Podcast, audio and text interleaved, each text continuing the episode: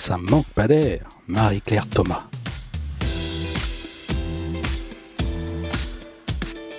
Bonjour et bienvenue dans notre nouvelle édition de Ça manque pas d'air, l'émission de radio entièrement dédiée à la recherche en éducation. C'est une nouveauté cette année, ça va être une pratique que je vais perpétuer et que je vais continuer dans, dans la suite de ma carrière et auprès de toutes mes classes, ça c'est sûr et certain. Comme nous l'avions évoqué lors d'une précédente émission, Hélène Crosset-Spinelli et Michel Granja nous ont parlé d'évaluation qu'ils placent au cœur des enseignements, au service des apprentissages ça ne manque pas de susciter beaucoup de questionnements, notamment aujourd'hui où les cursus scolaires, curriculaires, on les appelle comme ça, se tournent de plus en plus vers une formation et donc une évaluation par compétences.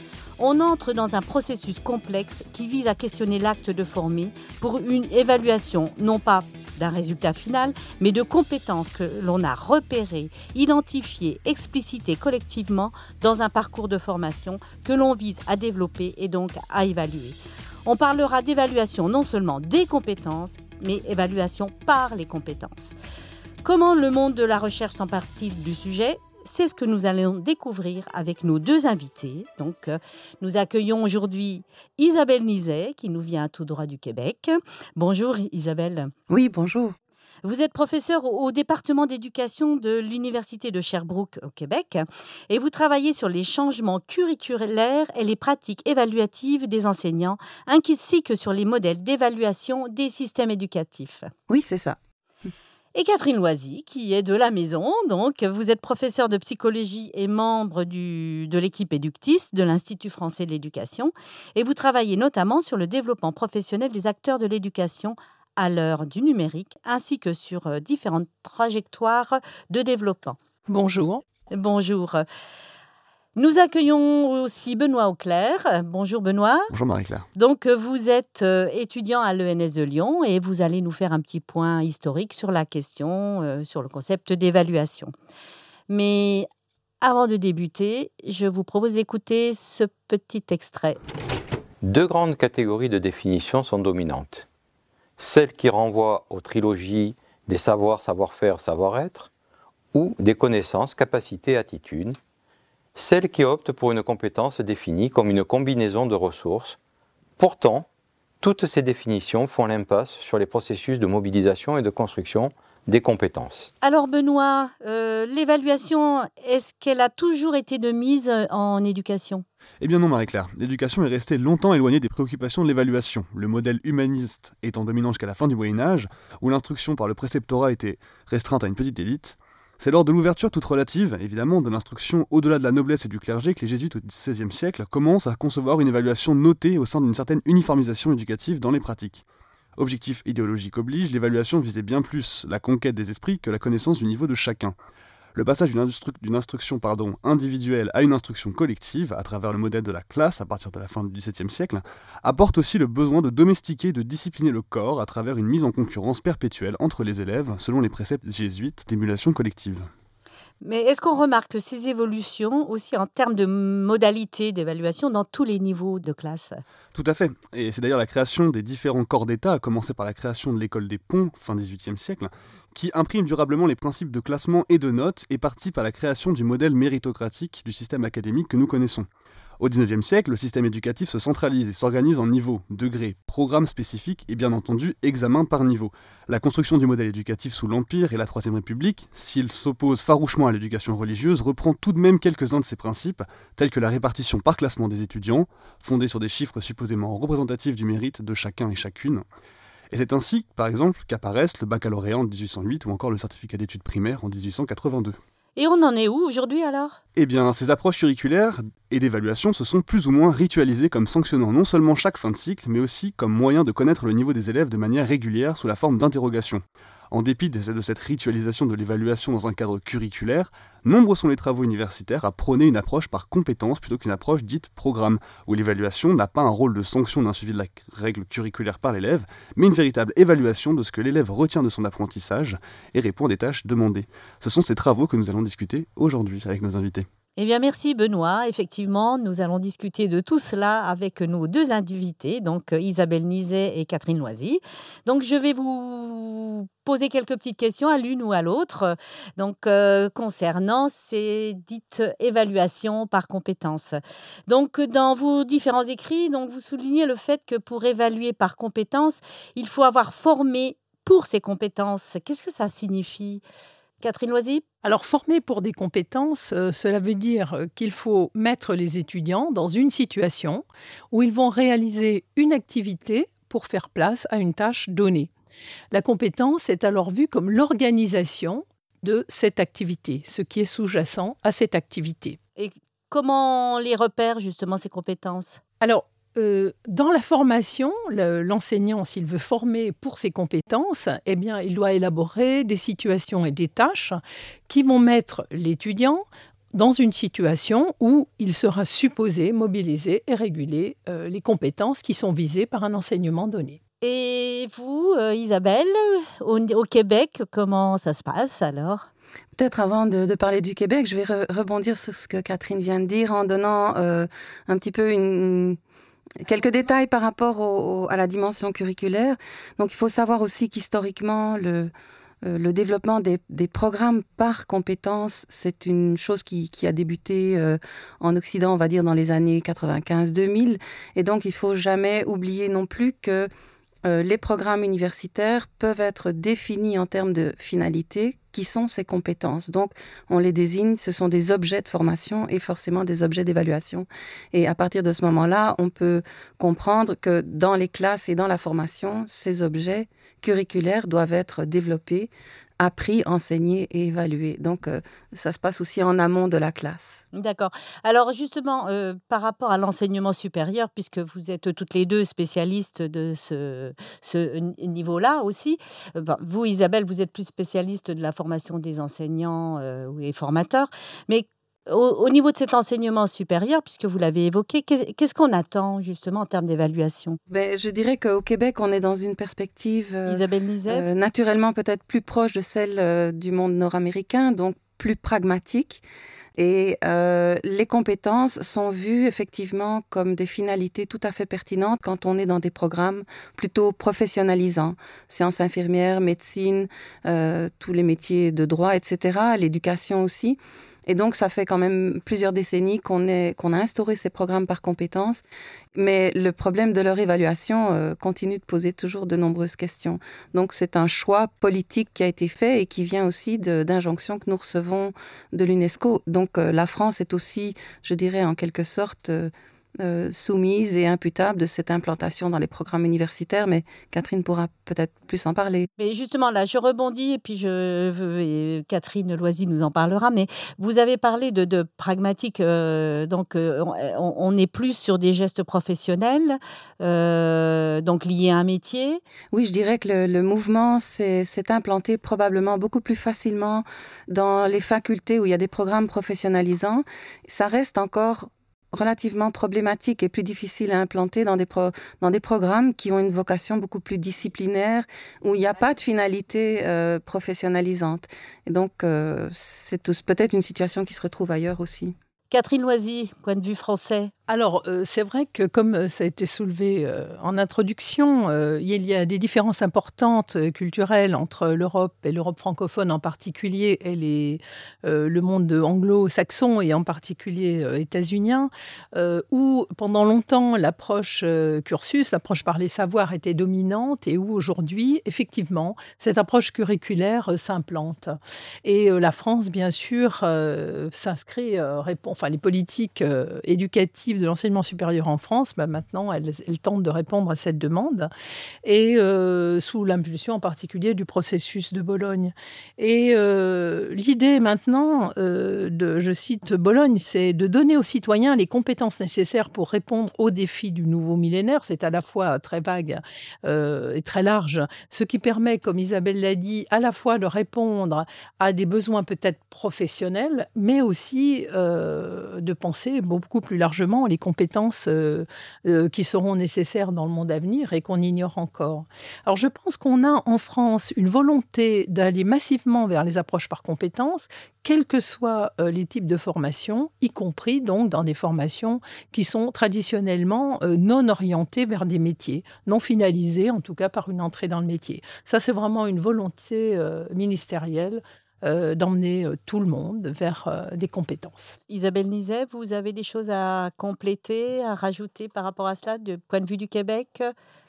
Je dirais qu'au Québec, euh, on, est est dans une deuxième génération de, curriculum par compétence. C'est-à-dire que maintenant, en tout cas, on, le verra peut-être plus tard, euh, mais on, insiste beaucoup plus actuellement sur la réalité des situations professionnelles. Euh, si je peux donner un exemple, on pourrait dire qu'un médecin doit exercer son métier, donc doit disposer de compétences, mais l'enjeu de sa professionnalisation, c'est vraiment qu'il soit capable d'exercer ses compétences dans une diversité de situations. Et maintenant, euh, au lieu de, créer les, les, curriculums en rentrant par les compétences qui sont des espèces de gros objectifs d'apprentissage sous forme d'un verbe à l'infinitif avec un complément, on va créer des programmes de plus en plus en se basant sur une description des situations professionnelles qu'un étudiant qui rentrerait dans le métier doit pouvoir traiter. Et on va dériver de ces situations les compétences qui vont être nécessaires pour la traiter et les ressources ou les connaissances ou les savoirs qui vont devoir être développés pour euh, agir de façon efficace et efficiente. Et donc, je dirais qu'on est vraiment dans une deuxième génération parce que euh, l'approche par compétence telle qu'on l'a développée et qu'on la développe encore euh, a révélé ses limites justement par rapport au lien entre ce qui est théorique et ce qui est pratique. Ça reste un, un élément qui reste très problématique. Et ça veut dire aussi quelque part, alors qu'il y a une dimension collective pour préparer tout cela, euh, ça ne concerne pas qu'un enseignant dans, dans sa situation, enfin dans, dans, dans sa discipline ou dans son contexte euh, disciplinaire. Euh, c'est quelque chose que l'on doit repérer, identifier collectivement. Oui, oui, je crois que chez nous, en tout cas dans, dans ce qu'on vit dans notre programme en sciences de l'éducation, c'est qu'on doit vraiment retourner dans le milieu, euh, observer comment nos, étudiants formés réagissent, quels sont leurs besoins dans leurs premières années de formation. On est évidemment en contact aussi avec des professionnels euh, chevronnés. Et c'est effectivement, comme tu le dis très bien, une, une, démarche qui est collective et qui implique une validation de, de part et d'autre. Catherine Loisy, justement, vous faites le parallèle entre l'approche programme, l'approche compétence, donc euh, euh, ça, hum, ce décloisonnement euh, entre les disciplines, les, les, enseignements est, important. Alors c'est vrai que ça fait partie de, de, ce que souhaitent impulser les politiques éducatives de l'enseignement supérieur en France, de déployer l'approche programme et l'approche par compétence. D'ailleurs, l'approche programme est une notion qui vient du Canada, qui a été développée dans les CEGEPS et euh, donc l'idée, c'est effectivement, et ça fait partie aussi des volontés politiques, de faire en sorte que les équipes pédagogiques euh, travaillent ensemble à l'élaboration de référentiels, euh, de formation, à l'élaboration d'un modèle un petit peu de valeur que l'on attend que l'étudiant porte à la fin de la formation, ce qui est assez nouveau, on va dire, dans notre contexte. Et on a, par rapport à ce qui était dit tout à l'heure, un peu une double tension parce que je pense qu'on est à la fois, on est un peu on est à la fois sur une histoire et une culture qui sont un peu différentes entre l'approche cursus et l'approche curriculaire, et puis en même temps euh, des gens qui n'ont pas forcément euh, tous les outils. Alors on va voir se développer différentes choses, donc euh, des gens qui vont essayer de vraiment comprendre tout de suite dans quoi leurs étudiants vont être impliqués à l'issue des formations, et puis d'autres approches qui sont très, qui découpent en fait les compétences en sous-compétences, et, du coup on perd même la notion de compétence. On, risque de saucissonner un petit peu l'approche. Ce qui est contradictoire avec l'approche programme, qui au contraire voudrait lutter contre l'émiettement des savoirs. Hein. Donc, euh, on peut arriver à l'inverse si on ne comprend pas que derrière, c'est autrement. Alors, ça implique euh, quand même euh, une sacrée analyse en amont et j'interrogerai tout à l'heure euh, Isabelle sur la notion de comment on prépare les enseignants. Mais justement, les enseignants, comment euh, ils, doivent mettre en place des situations d'apprentissage telles qu'elles doivent permettre de, d'évaluer et de, de rendre visible et de développer ses compétences. Donc, est-ce que vous pourriez donner quelques, quelques repères, de, enfin, quelques idées d'exemples de situations, l'une, l'une et l'autre hein, Vous avez cité les situations professionnelles, mais des exemples de situations qu'on peut mettre en place et qui permettent aussi d'identifier des choses à travailler. Alors, dans les équipes que nous avons accompagnées, en particulier dans l'enseignement supérieur, on a essayé de faire en sorte que euh, non pas tout soit transformé en, compétences comme euh, c'est la politique un peu aujourd'hui, mais plutôt de trouver euh, de grandes situations qui permettent de mobiliser des compétences, qui remobilisent tout ce qui a été préparé dans la formation, c'est-à-dire les différents savoirs, les différents gestes qui ont été déjà travaillés peut-être dans la formation, enfin en tout cas on le souhaite, et puis que ces situations nouvellement euh, mises en œuvre euh, mise en œuvre, oui, euh, travaille aussi sur la construction des buts de l'activité, qui est une dimension importante dans les compétences, c'est-à-dire que face à ces situations, euh,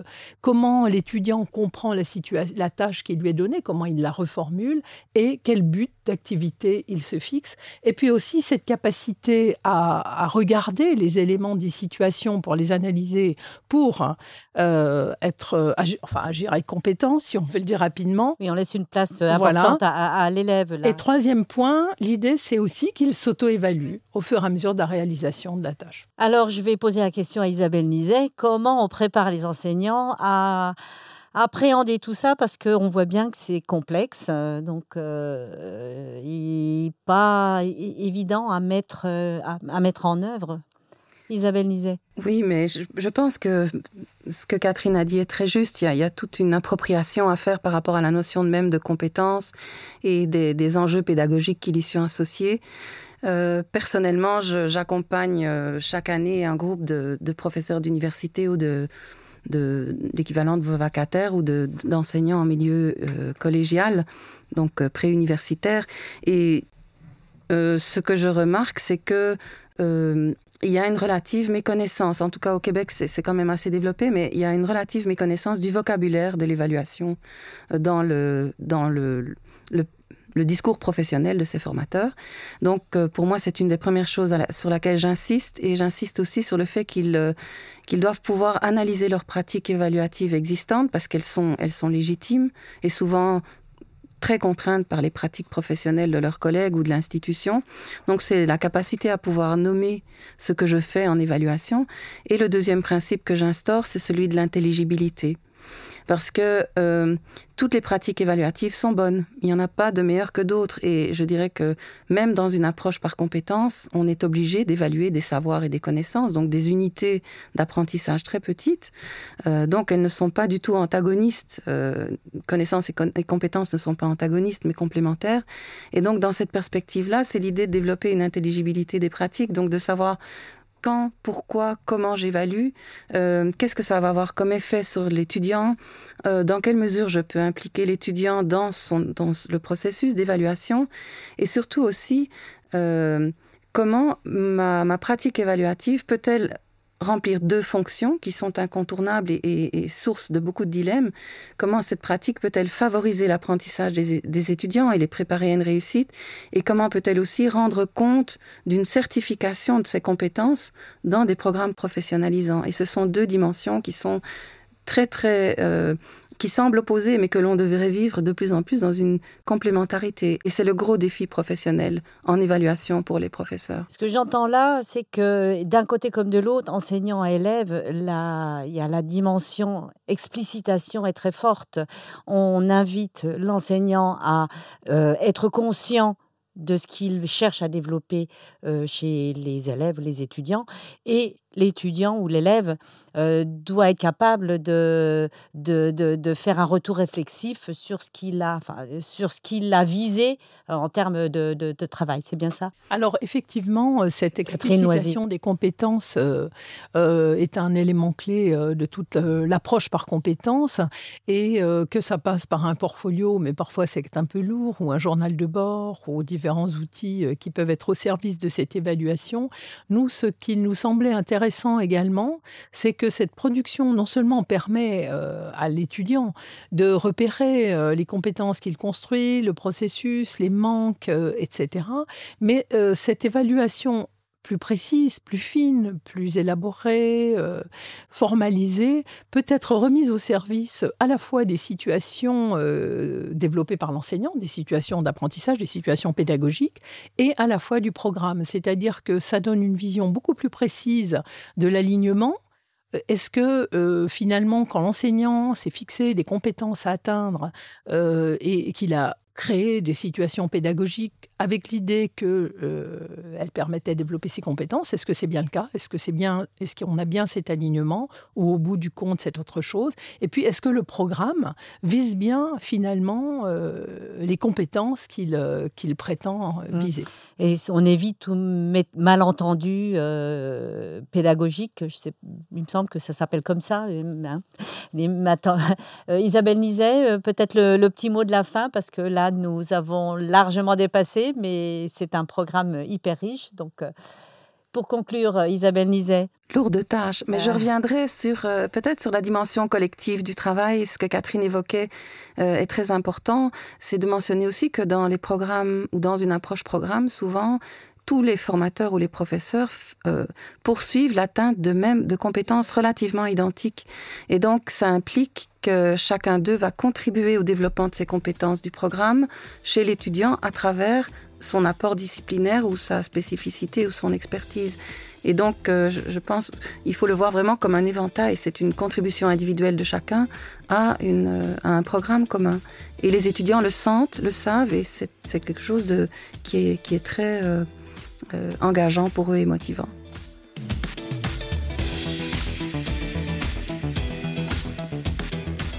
sur cette belle conclusion, euh, Isabelle Nizet. Merci à toutes les deux. Merci à nos invités, donc Isabelle Nizet et Catherine Noisy. Merci à Benoît Auclair pour la préparation de cette émission. Et merci à notre euh, Sébastien Boudin derrière son, sa vitre euh, à la régie. Voilà. C'est là aussi une belle aventure collective. Rendez-vous le mois prochain pour le prochain numéro de Ça manque pas d'air et n'hésitez surtout pas à aller podcaster toutes les émissions qui sont directement téléchargeables sur le site de Cadécole. Au revoir.